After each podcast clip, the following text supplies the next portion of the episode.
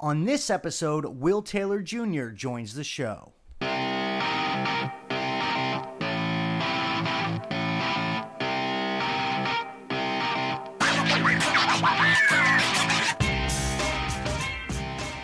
Hey everybody, welcome to Culture Cast. Glad to have you with me. I am super excited about this episode. We have Will Taylor Jr. on the line, and in the spirit of full transparency, I did an interview with him last week, but we had some technical difficulties and it sounded horrible, and I just did not feel comfortable giving you guys that low of an audio quality. But we have him back here this week. I'm super excited to talk to him again. So we'll jump right into it. Will, how are you doing, my friend? Doing great. Thanks for having me back. Yeah, man. No problem. I really enjoyed our conversation last week, and I thought that you had a lot of great things to say, and I wanted to make sure that my audience got the benefit of hearing that as well. So why don't you just go over a little bit about who you are and what you do to get us started off? Awesome. So right now, biggest thing on my plate is running a gym in Cedar City, Utah. We bought the gym back in October of 2016. So since then, we've just been building it and turning it into the organization that we hope it can be, and setting in the structures and baseline so that we can run that and hope reach as many people as we can in that business. And that's the biggest thing right now. We're also taking kind of reverse engineering what we took from the gym from October to now and helping other businesses and people live their dreams, create the types of organizations that they want to be a part of. And so jumping into that world as well right now. Awesome. And I know, obviously from talking to you a couple times that you've always kind of been athletic, but you haven't always worked in the athletic field. You were doing something before this, right? Yeah, so a little bit of history on me. I played sports growing up my whole life, always had a ball in my hand. Basketball was really kind of my first love. And then I ended up playing rugby in college, so kind of a crazy story how that happened. Kind of tried out for the college team as a joke, ended up making the team, and then playing for my entire college career and doing well with them. And then when I graduated college, I actually went and worked at a residential treatment center for youth. So I worked there for the last 3 years as a youth development director. So just making sure that we had the right staff and the right people in place to make sure that we could make a positive impact on the kids that we were entrusted with, and so they could go back out into society and live productive and wholesome lives. And then decided to make the jump into running my own thing and bought a gym, and it kind of taken off from there. Awesome. I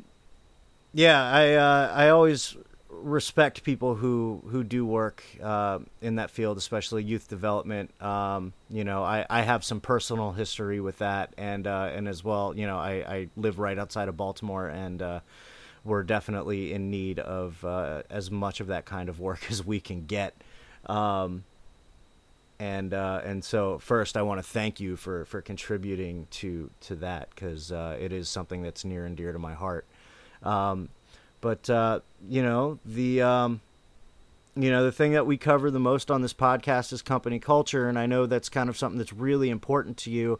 And you learned you took a lot of the lessons regarding culture from your athletic history, right? Yes, big time. I played basketball in high school, and like I said, ended up playing rugby at Brigham Young University for my entire collegiate career. And so for the 4 years that I played there, we won the national championship every year.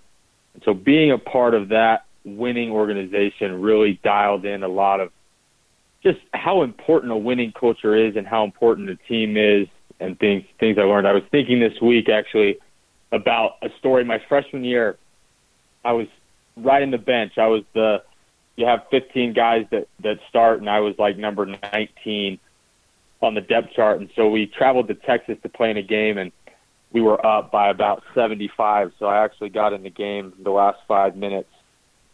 And I remember, I'm pretty sure the score was a lot to zero. The other team had no points. So I got in, and a guy caught it and ran my way, and I missed the tackle, and he went in and scored, and they ended up scoring their only try of the game. And I'll never forget, the captain of our team that year was a senior, and he came up and he just grabbed me by the shirt, and he said, "You never do that again. When you walk on this field, you make sure you go as hard as you can to tackle that guy."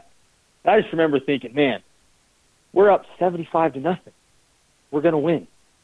And then just I think that leadership instilled going on to win 3 more national championships after that, and being able to carry that as I got into a leadership position later in my junior and senior year. But I was just thinking about that this week and how impactful it was. Interesting. And how did all of that kind of translate into your working career, both as in youth development and in the gym? Yeah. So youth development, it was huge. We had about 100 kids that were in the facility that I worked at. And so we would split those into different units. And part of my job was getting the staff that was working with those kids on a 24/7 basis to run the structures, make sure that everything was kept safe, but also create a culture within each unit that helped the kids progress and empowered them to want to be better and not go back to where they were maybe 2 or 3 years before they came into the facility that we were running. And so I really looked at the leaders of each one of those units, and the leaders that were empowering themselves, that were trying to get better on a daily basis, their whole units thrived. And so the kids that were there that were part of that culture, they'd go through the program.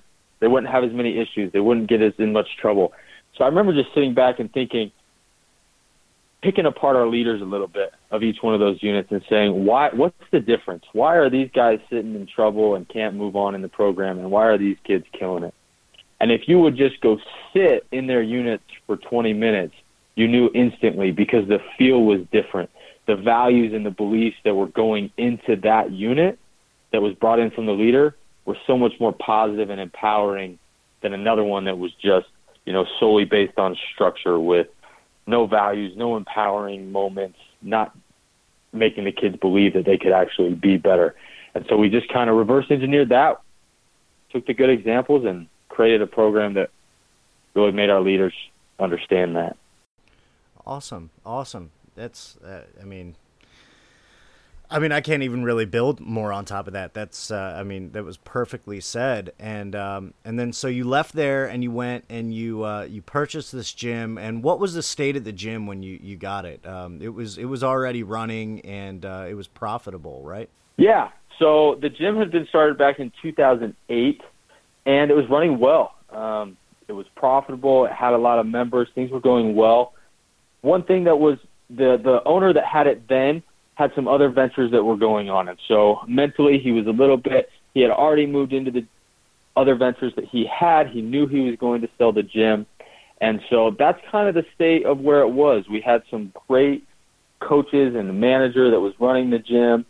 And we moved. We actually kind of fell in our lap the way that it happened, but we looked at the people around and thought, man, this is a great framework that we can build off of. So we bought it back in October of 2016 and just have built it from there. Talking a little bit about culture and how that changed.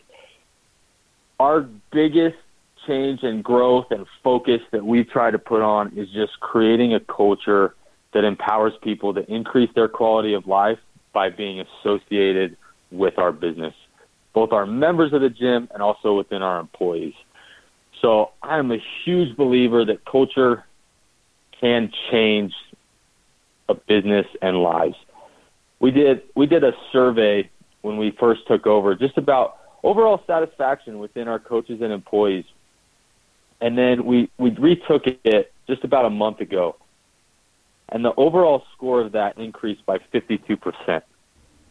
Wow. And so some of the questions that were in that is just, how do you feel about our culture? What do you believe our mission statement is? And on different scales, how do you feel as a coach and employee of our organization?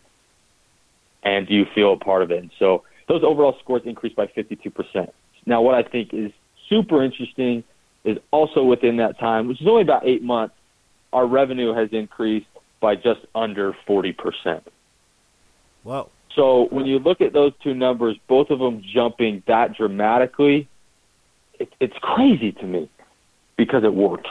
Wow. I mean, those are huge numbers when you talk about business. I mean, improving revenue by 40%, that's gigantic, especially in that short of a time frame. And as far as employee satisfaction goes, I mean, by 52%, that's huge. And I mean, let's talk about, practicality and tactics a little bit. So what exactly did you do on the employee side to up the employee satisfaction rate? One of the things that I've always tried to do as a leader, and as we came into the gym, one of the things I really wanted to instill with the guys that we worked with is that I valued their time and their opinions, and that they were integral to the success of our organization. As I've worked for different people throughout my life, been a part of different teams, and looked at other organizations, I think it's really hard as a leader sometimes to kind of take that mantle a little too seriously and think that you have to be in charge of every problem and you're the only one that cares about every aspect of your business. And so I just really wanted them to understand that I respected what they had to bring to the table and make sure that I listened to them. Because when I look at a lot of the ideas I have, it's true. As a business owner, you sleep, eat, and breathe your business. You want it to be successful. It's all you think about. But that also leads to you're constantly thinking about it. Some of your ideas aren't that great. And so one thing I try to do with our team is just bring things to them. Hey, I'm thinking about changing this. This is the way I see that happening. What input do you guys have? And then together as a team, we put together the structure. And it always, 100% of the time, comes out better than when I had originally written it down. And so I think that when we come together like that with an organization, we all leave feeling like, yeah, I own this.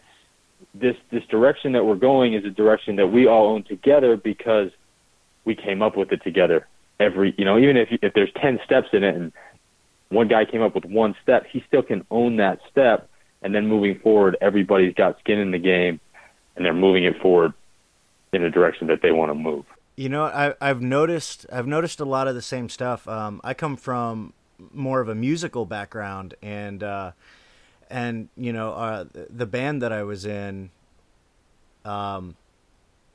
it was interesting because it wasn't, most bands out there, they have like one primary songwriter and then they have to go through the process of like basically telling everybody what to do, and there's no input from the other people. And honestly, that's why a lot of bands break up from the research that I've done. But mine had an interesting dynamic. I mean, we all grew up together.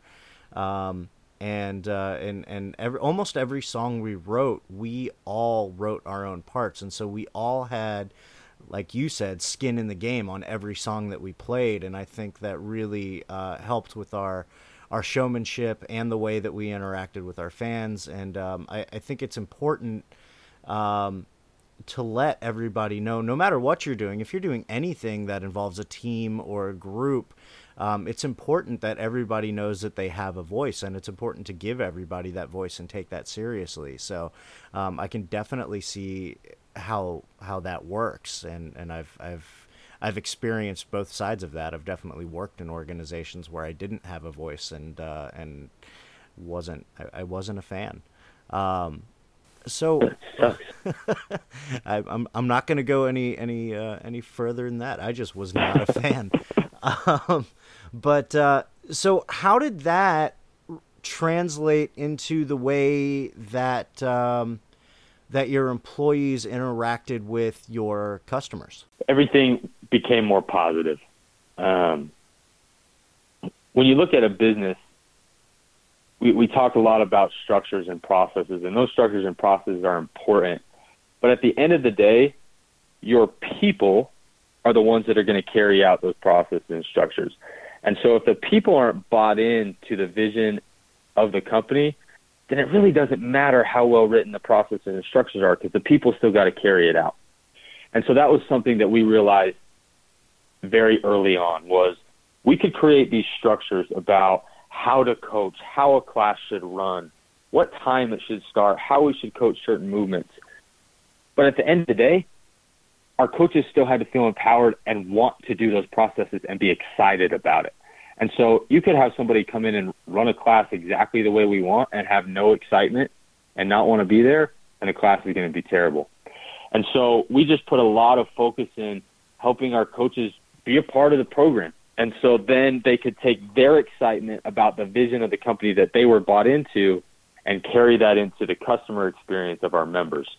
So now, as we're trying to improve ourselves, improve the company, improve where we're trying to go, that carried into our members as well, because we wanted them to be better as we all try to move in a forward direction together. And so we just saw people cared. You know, we cared about our people. We cared about their opinions. And I think that our coaches took that and they started caring about our members more. They cared about what their goals were. And it wasn't so much about, hey, we wrote this great workout program, and if you just do it, you'll see results. It became, how can I help you as an individual and a person buy into what we're doing? And there were little tweaks along the way, and we just kept pushing that and tried to really make it about the people. And if we could make our customer experience as positive as we could, then everything would grow.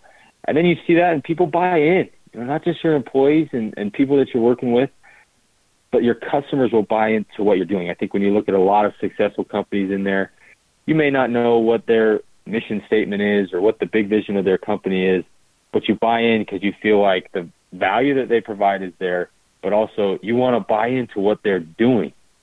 And so I think people, our members just bought into the direction that we were going. Awesome. So I'm starting to see a little bit of a pattern here. You know, you started focusing on helping your employees better themselves.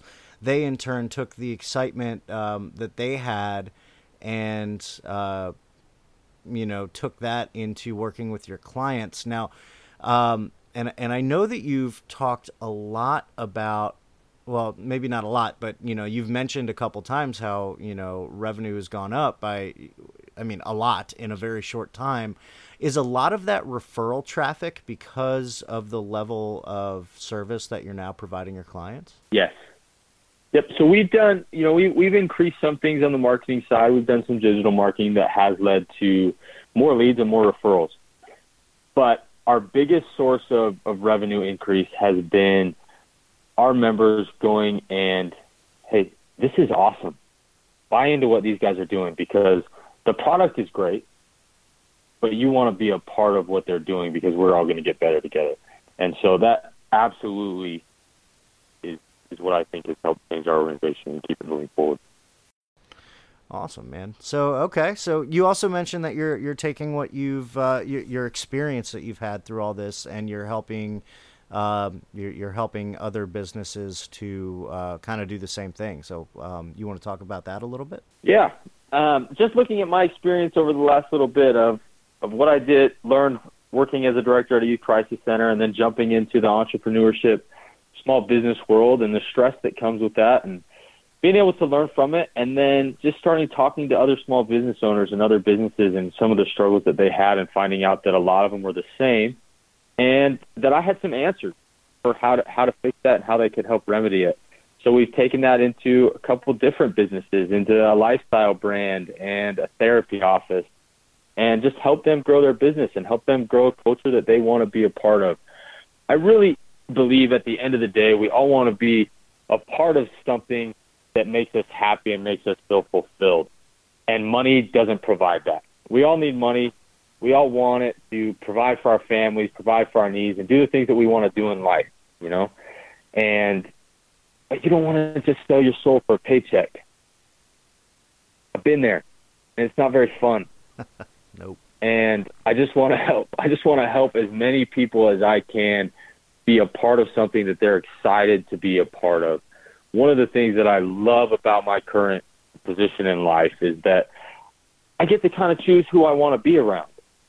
I get to have employees that inspire me so that when I go to staff meeting, it's not, oh, man, I got to go to another meeting. It's, all right, I'm about to be around a group of people that are bought into where we want to go and want to get better together. And so I don't have to put on this facade that I've got it all together and I've got all the answers because we built a team that hey, let's help each other get there. And I'm excited to be a part of it. I'm excited to have conversations at odd hours of the night about, hey, what do you think about this? Or text conversations between me and three of our coaches about where we're going. And it excites me to get up in the morning and do what I want to do. And so that fire and that passion is something that's kind of been reinstilled over the last year, that I just want to help other organizations, other business owners get that.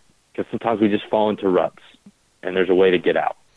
Awesome, man. That's awesome. I mean, it's always, there's, you know, far too few people that get to wake up, you know, excited about what they're going to be doing, you know, that day, and excited about, you know, their career, and actually get to go home feeling fulfilled. And, you know, I'm right with you on that mission. You know, that's the kind of world that I'm trying to build. And, you know, it's always nice to talk to people who are with me on that mission. So, so where can everybody find you? Where can they find out more about you and see what you're doing and where you're going?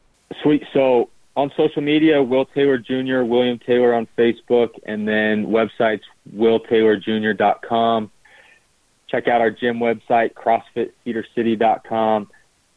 Reach out to me through any of those platforms. Be happy to talk to anybody, reach out with any questions, and I just appreciate the opportunity to be here with you the second time.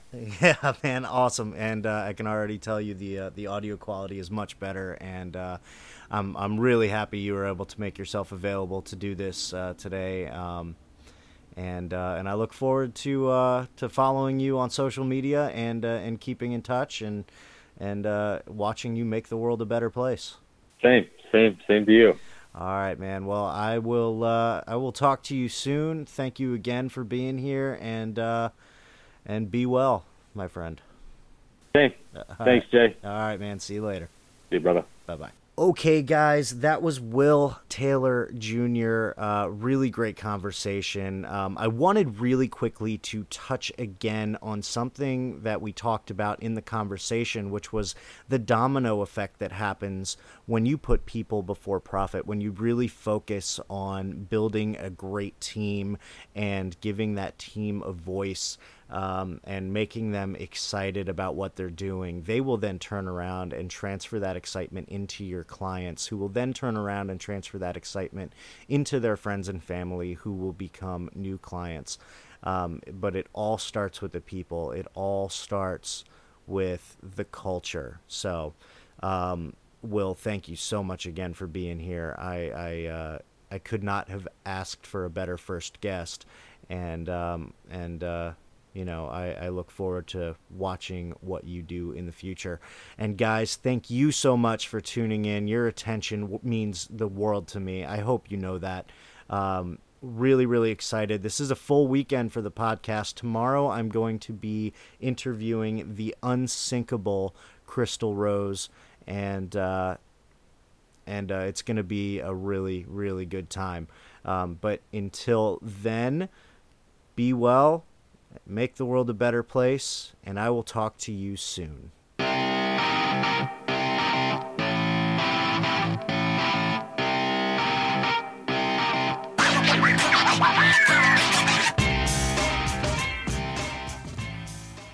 Hey everybody, thank you so much for listening. Your attention means the world to me. If you could do me a huge favor and head over to SoundCloud or iTunes or wherever you're listening to this and give this a like or a rating or whatever they'll let you do, I would really, really appreciate it, and you would be my favorite person ever. See you soon.